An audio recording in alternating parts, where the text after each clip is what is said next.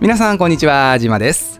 今回の動画はですね、ニコンから待望の新しいカメラですね、ZFC が公式発表されたので、外観、スペックの特徴、利便性とデザイン性を重視したカメラ、お散歩カメラがですね、ある生活は楽しいっていうところを話していこうかなと。結果ですね、ZFC というこの新しいカメラ、今までとね、ちょっと毛色の違うカメラになるので、このカメラ ZFC の特徴をサクッと理解できる動画になっております。詳細のですね、内容なんかはですね、ニコンさんの公式のプロモーションビデオも出ているので、それはね、概要欄に貼っておきますので、この動画の後にぜひ見てください。今回もジマチューブスタートです。ジマチューブはい、改めまして、ジマです。いつもですね、動画ご視聴いただきありがとうございます。このチャンネルではですね、撮影に関することだったり、今回のようなカメラのニュースについて取り上げているアカウントになりますので、初めての方はぜひ、この機会にチャンネル登録をよろしくお願いいたします。もうサクッといきますよ。本題です。待望の APS-C のカメラ ZFC がですね、まあ、公式発表されたというところで、現在、ニコンの Z シリーズっていうものはですね、正直なところ、フルサイズ機中心なんですね。フルサイズのここにある Z7-2 であったり、Z6-2 であったり、Z5 ですね。あとは Z50 というこういったカメラがあります。で、今回この APS-C のところに ZFC というカメラが新しく仲間入りすると。で、外観がですね、まあ、多くの方にドストライクな、まあ、レトロ調でですね、ニコンには珍しいんちゃうかなっていうぐらいカラーバリエーションが豊富なんですよね。Z50 で正直言いますよ。少しちょっと残念だなーって思ったこの下側のチルトによる自撮りのところもですね、バリアングルを採用したので、これがですね、改善されてるんですね。なので、新しい顧客層、まあ、自撮りをする方であったりとか、まあ、動画を撮られる方にも向けた人気がもう爆発しそうなカメラが出てきたなと。で、スペック面のところで言いますと、まあ、Z50 に近しいことであったり、レスポンスがですね、まあ、取りやすさっていうところですね、この反応のところですね。こういったところも Z 系統っていうものをちゃんと継承しているので、すごくですね、見た目はレトロやけど、スペックはそこそこいいカメラっていう魅力的なものになっております。ニコン黄金時代の FM にですね、まあ、近しいカメラの見た目になってますので、ちょっとね、フィルムといいますか、レトロ調な、アンティーク調のクラシックタイプのカメラが好きな方には、ぜひサブ機としてのま購入が十分見込めるものになるんじゃないのかなと思います。で、やっぱりこのカメラは、外観でしょう、デザインでしょう、見た目でしょう、おしゃれでしょうっていうところで、フラットなグリップ部分ですね。この持つところが結構最近のカメラっていうのはこういうね、グリップが深くて、ニコンはま特にそのグリップが深くてですね、持ちやすくて切りやすい、シャッターが切りやすいっていうところはあるんですけども、このカメラはどちらかっていうとまあデザインがフィルムの時代のカメラに近しいので、フラットなグリップになってます。で、上部のメカニカルダイヤルですね、この上の部分ですね、コロコロコロコロ操作する部分なんですけどね、こういった。よくある今ミラーレスなんかで他社も含めて展開している、まあ、エルゴノミクスを意識したようなデザインとはちょっと違ってカチカチっと、まあ、ダイヤルを回しながら設定を細かく変更して一枚一枚を大切に撮るというところに意識したちょっとね遊び心のあるメカニカルダイヤル。でこれね意外とああそうきたかと思ったんですけどもロゴがですねちょっとね違うでしょ。これね今のニコンのカメラについてるロゴ。でこのデザインにあるようなロゴはちょっと旧ロゴといいますか少し前のロゴなんですね。なのでこういったところもちょっと大人心をくすぐるというか昔のフィルムのカメラをご存知の方にはもうそうそうこのロゴの時代があったんよっていうかもしかしたら探したら今でも出てくるかもしれんっていうようなね外観になってます。あとはバリアングル液晶ですね。下に乗せているように液晶が横に出てきて、まあ、撮りやすい。まあ、正直動画を撮る時の外部マイクっていうところが若干気にはなりますけども、ニコン現行品でのバリアングル。これが5000系統なんですね。5000系統がこのバリアングルタイプになります。で、他のカメラですね。だいたいニコンは今、チルト液晶ですね。上下の動きのみになってるんですけども、待望の3000系統、5000系統が旧製品扱いになって、バリアングルどれで出てくるんやろ ?Z30 かな ?Z70 かな？とか、カッコカリの商品名ですけどね、思ってたところ、ZFC っていうラインで来たかっていうところですね。で、少し気になるのは SD カードの収納場所ですね。まあ、多くのカメラがこの持つグリップのところにですね、SD カードを入れる部分になるんですけども、ざっと公式のホームページを見たところですね、おそらく Z50 と同じようなバッテリーグリップの横になるんじゃないのかなっていうこの、まあ、分厚さといいますかね、そのスロットを入れるスペース的にその部分になるのかなっていうのがちょっと気になるところ。あとは Z50 もそうなんですけども、手ブレ補正ですね。レンズシフト方式のみになります。これはもう正直グレードといいますか、ランク的にはまあ仕方ないのかなっていったところになりますね。ただ十分あの使えるカメラだと思います。伝統と現在、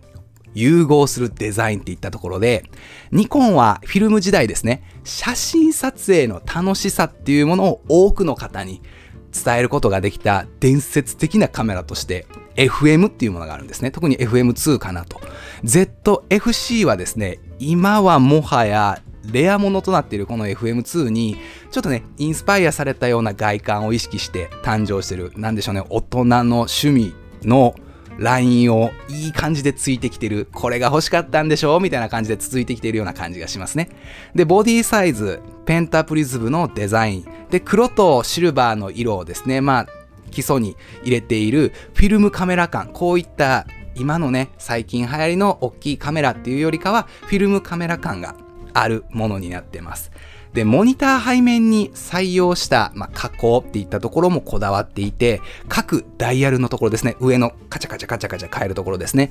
あの部分はアルミ切り出しで丁寧に作り込んでいるものになります。で、天面の表示のところですね、あの G が入っているところは全て刻印で、1970年からまあ80年代のカメラに使用されていたニコンの刻印文字になるんですね。なので、斜めっていうよりかは、もうストレートにドンドンドン、ニコンって書いてる文字になります。で、これまた最近のカメラはね、この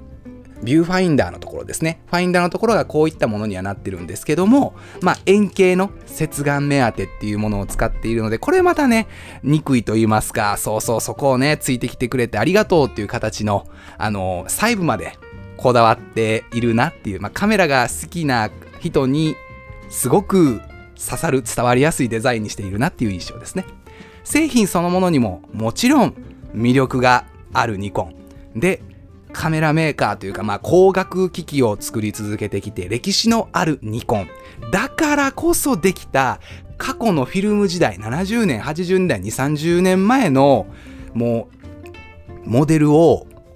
今の技術とガッチャンコさせて魅力的な商品として出せる過去の外観を生かした商品になっていると。で、この ZFC っていう名前自体は結構前からね、あの、噂段階で出てって、私も、あの、セカンドチャンネルの方で、まだその時は正式発表じゃなかったんで、メインのチャンネルでね、お伝えするにはちょっと信憑性が怪しかったんで、あの、嘘を言っちゃダメなんでお伝え避けてたんですけど、セカンドチャンネルでね、ちょっと取り上げてたんですけど、この F はおそらくまあ DF タッチと、一眼レフにもこういった形の見た目の DF っていうものがあったんで、まあフュージョンとか、まあそのあたりが来るかな、もしくは F マウント、うんみたいな形でね。でもこれは Z マウントになります。なので ZF は Z とフュージョンになりますね。で C は PSC なのか、クラシックなのかなんかなって思ってたんですけど、この C はですね、すべての人に気軽に使ってほしいおしゃれなかつ性能も妥協してないカメラというところでカジュアルがまあ、採用されているというところで Z マウントのフュージョンしたカジュアルなカメラ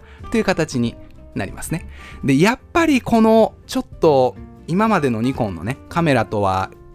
訴求するポイントが異なってきたなっていうのは、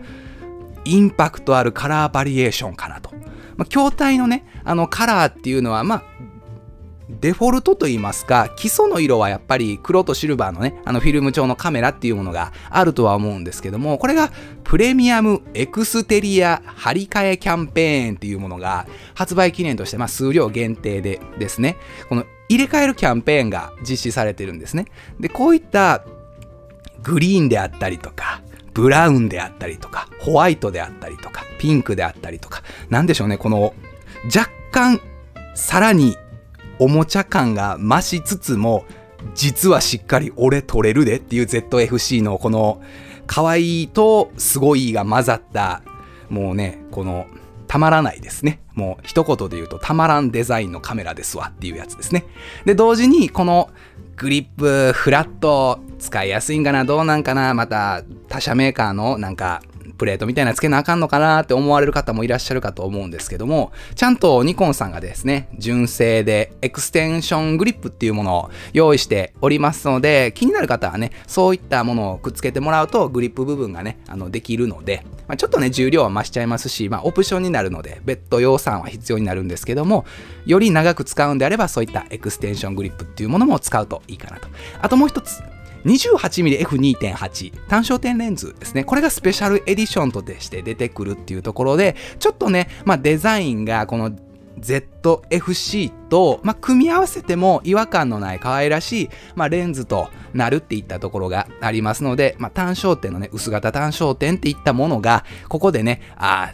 40mm、28mm、そう言うたら開発発表してたなぁと。ZFC とくっつけてきたかと、やるやんニコンっていうところですね。スペック面チェックしていきましょうか。外観ばっかり褒めとっても、いや、重要なところはカメラとしての性能どないやねんっていうところでしょう。というところで、スペック面です。マウントはニコン Z マウントです。なので、こういった一眼レフの F マウントではなくて、ミラーレスの Z シリーズに対応されている Z マウント、こっちですね。Z マウント、大きい方になります。有効画素数は2088万画素。なので、まあ、どちらかというと Z50 にね、近しい印象ですね。センサーは DX フォーマットになります。なので、これも、まあ、ニコン Z50 と同じように、こういったフルサイズ機の FX ではなくてですね、DX フォーマットです。うん、一般的に言うと、フルサイズと APS-C。これは APS-C のモデルになります。なので今までずっとね、ニコンが APS-C は Z50、まあ、売れてるからいいけど、1人に頼ってたんで、ここでね、ZFC っていうモデルが登場したと。で、手ブレ補正はレンズ手ブレ方式になりますので、ボディ内手ブレ補正ではないんですよね。レンズ側にまあ VR 機能のあるような手ブレ補正のものを使ってくださいと。記録媒体は SD メモリーカードになります。シェア率は上下左右とも約100%対実画面比ですね。で、シャッタースピードは4000から4秒1ステップになります。連続撮影は高速5コマです。まあ Z5 なんかもね、そんなにフルサイズキーですけども、入門機として、うん、連射そんなにないんで。で、このカメラを持ってる人が、なんでしょうね、ごっつい超望遠つけて、野鳥バババババとか新幹線ババババ撮ってるようなイメージはあんまないんで、こういったカメラを持たれる方はきっとね、カチカチ、カチカチ、うん、露出あった、パシャ、いいね。っていうような感じの一枚一枚をね、大切に撮られる方やと思うんで、そんなにまあ、この高速のところは重視されとらんのかなっていうところですね。で、速攻範囲ですね、マイナス4から 17EV なので、結構暗いところでも、やっぱりこれはミラーレスかつ Z マウントの魅力も一つあってですね、結構暗いところでも対応してくれるっていうところですね。で、ISO 感度ですね、100から51200になりますので、これも最近の、まあ、カメラに同じようにね、対応しているので、少し前の一眼レフなんかに比べると、結構ね、ISO 感度も広が、広い幅を対応してくれてるなとで、オートフォーカス方式としてはハイブリッドオートフォーカスですね。位相差オートフォーカスであったり、コントラスト AF っていったものを組み合わせたものになってます。フォーカスポイントは209点です。なので一眼レフに比べると断然多いですし、十分端っこまでカバーできるものになります。動画もですね、4K30p 対応で29分59秒問題はしっかり抱えたまま、あの、登場というところですね。モニターはバリアングルの3型。ちょっと Z50 より気持ち小さくなる感じです。でも、これはもう Z50 がね、あの操作性の関係でちょっと大きくなっているところがあるので、まあ3型であれば十分使えるものですし、104万ドットなので、そうですね、Z7-2 とか、まあそういったフルサイズ機に比べると少し、まあそのコストカットの面のところで削られてはいるとは思うんですけども、まあ3型の液晶ですし、正直104万ドット、少し前のね、一眼レフなんかに比べたら十分綺麗なので、個人的には全く問題ないものになってるかなと。で、サイズがちょっと特徴的で、厚みがあんまないんですよね。まあ、それは、まあ、グリップのところを含めてかなっていうふうには思うんですけども、逆に横幅ちょっと伸びとるような印象ですね。134.5mm× 93.5mm× 43.5mm なので、だいたい13.5センチかける9.4センチかける厚さがまあ4.5センチぐらいなのかなっていう印象ですね。で、質量としては 445g なので、うーん、そこそこですね。正直なところ、あのー、まあ、一眼レフであったりとか、まあ、ミラーレスのフルサイズ機に比べたらもちろん軽いですけども、めちゃくちゃ軽いかっていうと、まあ、そこそこの重量っていうところで、ここにまレンズがね、乗っかってくるので、もちろんですね、こういった16、50。これ Z50 のキットレンズですね。こういった小さいレンズであれば、まあ大体 600mm 以下にはなると思いますので、ちょっとね、ペットボトル1本分ぐらいがカバンに入ってるぐらいからの感覚やとは思うんですけども、ちょっとね、こだわったレンズなんかを使おうとするとですね、軽くまあ1キロぐらいにはなりかねない。かつ、まあ、このカメラ外観重視っていうところもあるので、あんまりね、不格好なレンズをつけるというよりかは、ちっちゃい小型単焦点なんかをつけて楽しむ方がいいかなと。なので質量としては 445g ですけど、レンズくっつけてね、まあ大体 1kg 弱で運用してもらえるといいんじゃないのかなと。もちろん Z50 に近しいところをほぼ継承しているので、タッチパネル採用ですし、瞳オートフォーカスにも対応していると。最近のここに並んでいる Z たちのちゃんとですね、あのー、今までのね、開発してきて改善してきたものを引き継いでいる。基本スペックはちゃんと揃えた Z シリーズとして、まあ、外観をちょっとねフュージョンしてカジュアルにしたものになるっていうところですね。で利便性より楽しめるデザインが大事っていうところでここ最近一眼レフのカメラこっちですね。一眼レフ大きい方です。バシャーンってミラーあの跳ね上がる方ですね。一眼レフのスペックっていうのは、うーん、頭打ち感やっぱりありますよね。っていうかもう、他のメーカー比べて、もう、ほぼ新作出てない。まあ、ペンタックスさんがね、結構売れてるやつ出してましたね。なので、結構正直頭打ち感があって、今、ミラーレスっていうね、こういうカメラたちが、まあ、台頭してきたと。まあ、3年前ぐらいから Z トシリーズであったりとか EOS の R シリーズっていうものが本格参戦して、まあ、5年ぐらい前からソニーさんがガーッとシェアをね広げてたところにニコンとキャノンが本格参戦してでまあ富士フィルムであったりオリンパス今でいう OM デジタルソリューションズなんかとまあごちゃ混ぜになってシェアを奪い合ってる状態なんですけども一眼レフはもうほんまに外観含めてそうですね各社差がないと。でミラーレスも正直外観含めて、そら、瞳オトフォーカスの吸い付きの具合であったりとか、細かいところでね、ニコンは特に EVF が見やすいであったりとか、グリップ感がね、しっかりして使いやすいなんか、そういう細かい点はあるんですけども、正直、まあ、一眼レフにちょっと近づいてきたような、若干頭打ち感がちょっと見えつつあるので、選ぶ楽しみっていうのは薄れてたところがあるんですよね。言い方あれですけど、なんかもう金太郎飴みたいにどこから出る、各社メーカーから出てくる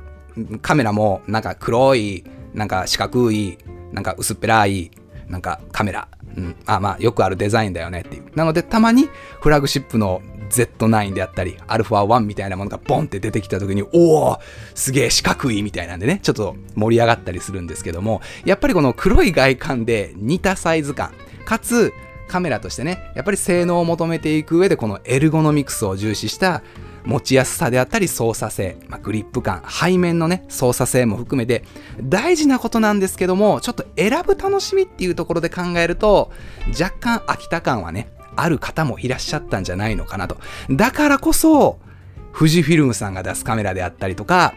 OM デジタルソリューションズさんが出すカメラのような外観がちょっとお散歩カメラとして向いている、おしゃれチックで持ち出すのが楽しくなる、スペックが高いカメラはもうお腹いっぱいやと。気軽に持ち出して撮影に行って、なんかカバンにポイって入れて、で、ちょっとスマホよりいい画質で撮りたいなっていう時にちょっとカメラ持ってんねんって、ちょっとドヤ顔で出せるぐらいの、なんて言うんですかね、そういった気軽なカメラっていうものが、やっぱりニコンからデザイン重視で、しかもカラーバリエーション豊富で、かつスペックは妥協していないっていうですね、もう、なんていうんですか、弱点のないカメラとして登場してきたのは嬉しいです。それは弱点ない言うたら上見ればね、なんぼでも上おるんですけども、それはその分金かかるんでね。なので、コストパフォーマンスで面で見ると、すごく弱点の少ないカメラが登場したかなと。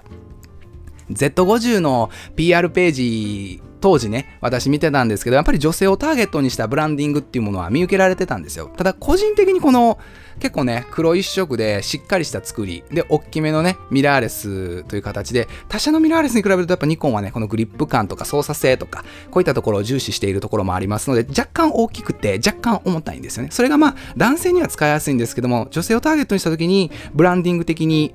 どうなんかなっていう。やっぱりニコンらしい外観が印象付けとしてあって、ちょっと浮いてる感を個人的には持ってしまったんですよね。もっとフィルムっぽいカメラというか、DF の方がいいんじゃないっていうふうには思ってたんですけども、この ZFC はその点ちゃんとおしゃれカメラとしてスパーンドストライクっていう形でね、もう貫いてきてると。なので持ち出しやすい外観に、まあ、サイズ感っていうのが完璧かなと。なので ZFC のあのプロモーションページもね、同時に公開されてはいるんですけども、あの女性の方がね、撮影に持ち出されてたりであったりとか、女性の方が、あの、まあ、ペルソナというか使われる層としてね、あの、語られているシーンがあったりするので、やっぱりそういったところを狙っているカメラかなと。希望としてはですよ、ちょっと独り言ですよ。ZFC、うん、わかる。DF あるよね。ZF っていうフルサイズ版の ZFC 欲しいなっていうところもちょっと思いましたね。これ見て思うと。うん。この外観でフルサイズ機、多分人気出ると思います。で、この ZFC、さっきからね、まあ、FX フォーマットとか DX フォーマットっていう風に言ってるんですけども、ちょっとこの動画を見てくださってる方って、いつもの私のご視聴者様に比べると、おそらく視聴者層がちょっと変わってくると思うんですね。なので、いつもみたいになんか、カメラに関する用語をわわわわって喋って何言うとうかわからんこいつっていう形で消されるよりかはちゃんとお伝えしていこうかなと思いますのでセンサーサイズのね違い触れておこうかなと思いますこのニコンはですね、まあ、フルサイズのカメラを中心に展開してきたと。で、APS-C はちょっとね、あの、Z50 に任せっきりやったというところがあるんですけども、このセンサーサイズっていうものは、まあ、カメラのね、このレンズをくっつけるところにある光の情報をね、読み取る板みたいなもんやと思ってください。で、このフルサイズ機、ニコンでいう FX フォーマットですね。これは、まあ、センサーサイズ大きいところもあって、広く撮れるんですよ。レンズを通ってきた光を、まあ、より広く切り取れる、情報を受け取れると。で、APS-C DX フォーマットですね。何がちゃうんかっていうと、ちょっとこじんまりしてるんですね。まあ、その分ボディちっちゃくできるとかあるんですけども、なのでこちら Z50 は APS-C のタイプになります。で、こちらですね。Z7 II。これはですね、フルサイズ機という形になります。なので実は見た目似てたりはするんですけども、こっちはセンサーサイズが大きいタイプで、こっちはちょっとこじんまりして、ボディもこじんまりしているというものになります。で、そのセンサーサイズが違うと何が変わってくるかっていうとですね、同じ口径サイズ、この Z マウントっていうこのね、マウントのサイズそのもの、ここの部分ですね。マウントのサイズそのものは一緒なんですよ。一緒なんですけども、まあ、くっつけれるね、レンズのために、まあ、マウントっていうものを一緒にしてたりはするんですけども、正直つけるとですね、焦点距離っていうのが変わってきます。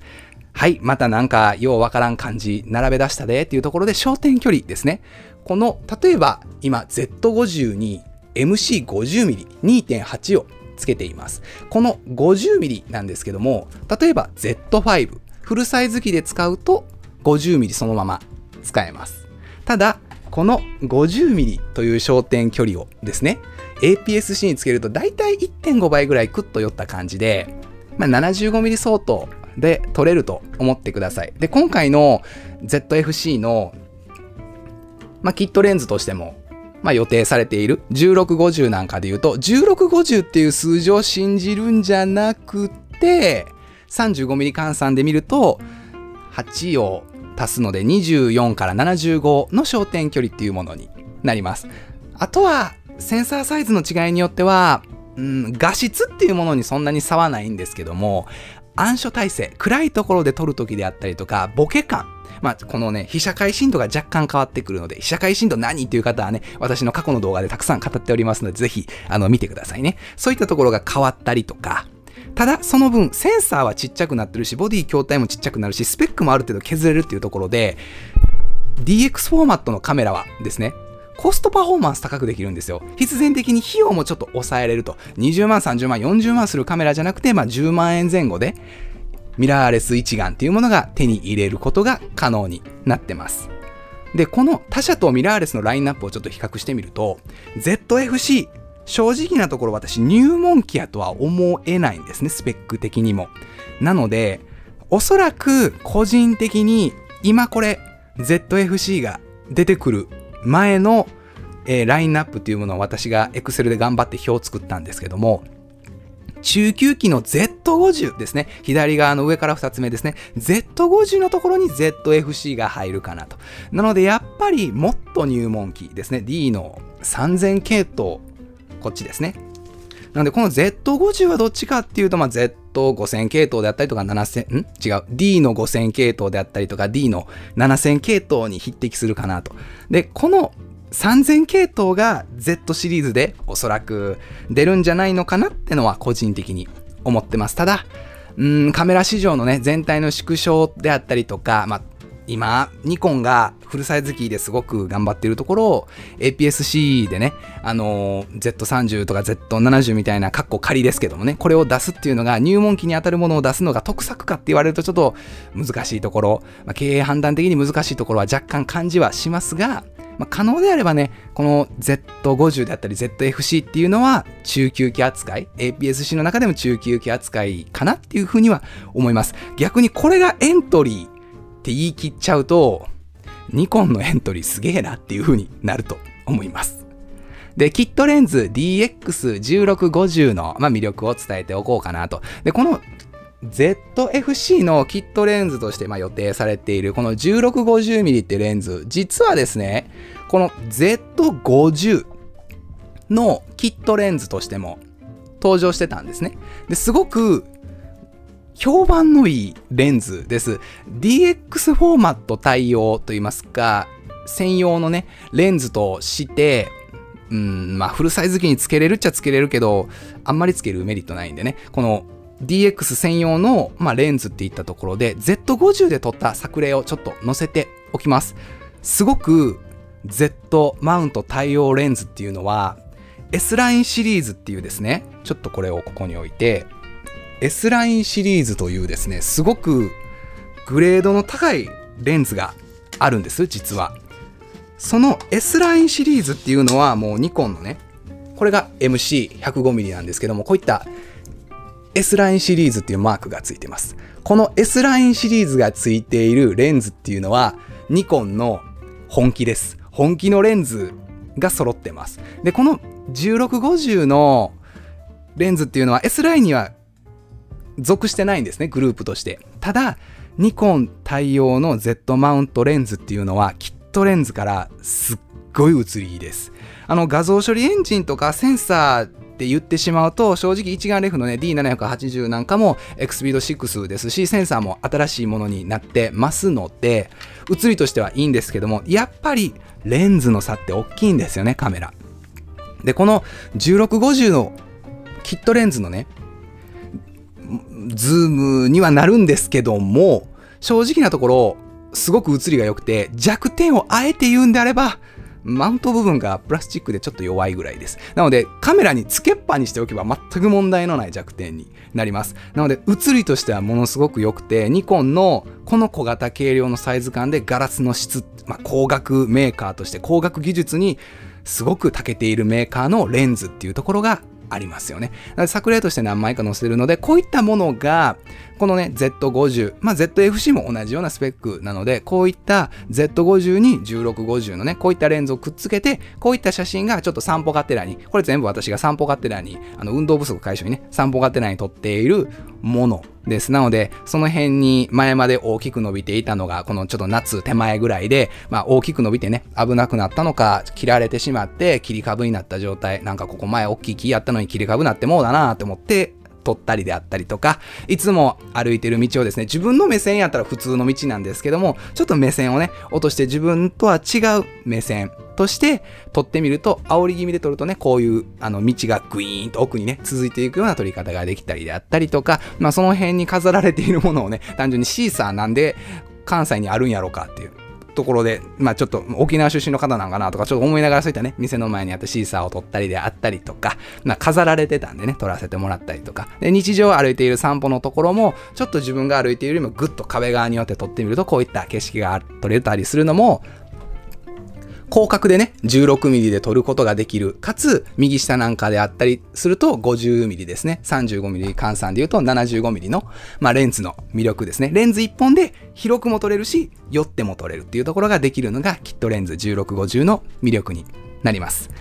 カメラのある生活は楽しいですよって言ったところで、私自身ですね、まあ、写真を撮る理由っていうものが少しずつ変わってきてですね、Z5 をゲットしたというこのね、ミラーレス一眼のフルサイズ、入門機用の Z5 っていうものをゲット後ですね、まあお散歩カメラとしての楽しさが、で、より理解したんですよね。で、小型軽量で外観が、やっぱり撮影に行きたくなるような ZFC のようなね、カメラっていうのは持ち出す頻度も自然と増えるし、なんか撮りに出ようかなっていう感じになるんですよね、気持ち的に。なので、出かけるカメラ持っていて何か撮ろうじゃなくて、カメラを撮るためにどっか出かけようっていうアクションになるんですよね。撮影機会が結果的に持ち出す機会ですね。多くなるカメラっていうのは、結果的にまあ、短期間であったとしても使い倒す利用頻度が高いので使い倒すことができるので結果的にコストパフォーマンス良くなりますでもちろんカメラはですね、まあ、写真を撮る機械なのでメカニックなのでねなので、利便性であったりとか、スペックっていうものを重視する場面は多いです。まあ、連写どれぐらい取れるのであったりとか、暗いところでね、どれぐらいざらつきなく取れるのであったりとか、重量、サイズ感はどうなのっていうところはあるんですけども、こういったしっかりしたカメラを1台持っていて、サブ機としてカメラを購入して、お散歩用のカメラって、どれにしようかなって思った時は、こういった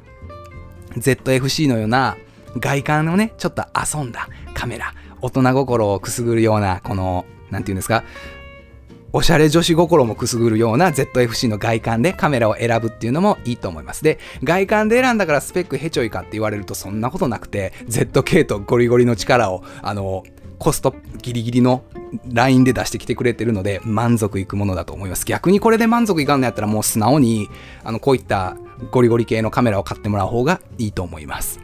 で、センサーサイズがま APS-C になるので、レンズは個人的にですよ。可能な限り広角スタートのレンズの方がいいかなって思います。まあ、28mm のうん、F2.8 キットレンズとして出てくるので、すごく、あの、おすすめできますし、楽しい。単焦点の世界は、それはそれでまた楽しいんですよ。単焦点の世界は楽しいんですけども、ちょっとね、初めから馴染むってなると、ちょっとハードルが若干高かったりするので、まあ、16、50のこういったね、広角のレンズみたいなものを、広角からね、標準域までカバーしているズームレンズみたいなものを使ってもらうといいかなって思います。まあ、28mm、35mm 換算にするとね、まあ、40mm ちょっとぐらいになってくるので、ちょっとね、あの、まあ、日常の距離感では撮れるんですけども、ちょっと広く、先ほどの写真なんかを撮ろうかって思うと、だいぶ下がったりとか、もうそもそも画角的に厳しかったりもするので、小型軽量のズームレンズというか広角寄りのズームレンズと、まあ、単焦点1本持ってるのが一番楽しめる ZFC を最大限活かせれるかなと。かつ小型軽量でレンズ2本とボディ ZFC を持っても 1kg 以内でね収まるような構成がいいかなと。Z マウントは正直ね、あの、使わないとわからない質の高さっていうのがあるんですよ。スペック面であったりとか、パッと見ではね、あの、他のメーカーとそこまで差がなかったりするかもしれないんですけども、私はやっぱりこの Z 系統というか、ニコンのミラーレスのこのグリップ感。それは一眼レフに比べたらちっちゃくなっちゃってるところもありますので、グリップ感は一眼レフの方がそれはいいかなとは思うんですけども、このサイズ感でこのグリップ感を実現して、EVF、ニコンの光学技術画像処理系の能力っていうものを発揮しためちゃくちゃ見やすいクリアで、肉眼で見てて電子ビューファインダーに変えたとしてもそこまで違和感のない、あの、綺麗なファインダー技術っていったものであったりとか背面の操作性一眼レフとね比較的同じような操作性にしてくれているので既存ユーザーでも問題なく移行して違和感なく使える。かつファンクションボタンもね十分用意してくれてたりもする。こういった Z マウントのカメラっていうのは使ってみないとねわからなかったりする質の高さがあるのでまあ、こういった外観重視であったり、まあ、低価格帯のね、ミラーレスでもっとシェアをね、マウント縛り、Z マウントっていうマウント縛りを活かしてもらって、顧客層を囲い込んで、ZFC って比較的、まあ、新規顧客層が多いと思いますので、ニコンがね、今、まあ、富士フィルムさんとか OM デジタルソリューションズさんとかと並んで、まあ、10%台をね、さまよってて、35%ぐらいのソニーがいて30%ぐらいのシェア率のキャノンがいるので、そこに3強としてキャノンにソニーに追いつけ追い越せでもう一回ニコンがグイって上がってくる時代を楽しみにしたいかなと。その要因の一つがですね、ここ最近バンバン出されている、こういったレンズの力ですね。MC105mm のようなレンズの力であったり、ZFC のような、その新しい顧客層を切り開くカメラがきっかけになればなというふうに思っております。今回は ZFC というですね、あの、APS の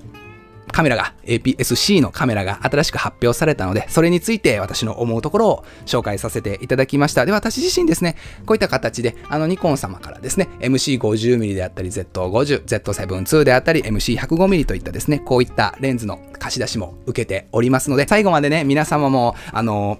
ファーストインプレッションというか、ZFC がニコンのホームページで紹介されて、スペック語るだけかなと思ったら思った以上に情報詰め込んじゃったんで、ちょっと疲れたと思いますので、暑い日が続くので、ちょっとね、冷たいもん飲んでもうて、ゆっくり休んでもうて、そうめん食べてそろそろスイカでも買いに行こうかと思って、買いに行くついでに ZFC を持ち出して散歩がてら撮ろうみたいなね、習慣にしてもらえたらなと思います。また次の動画でお会いしましょうじゃあね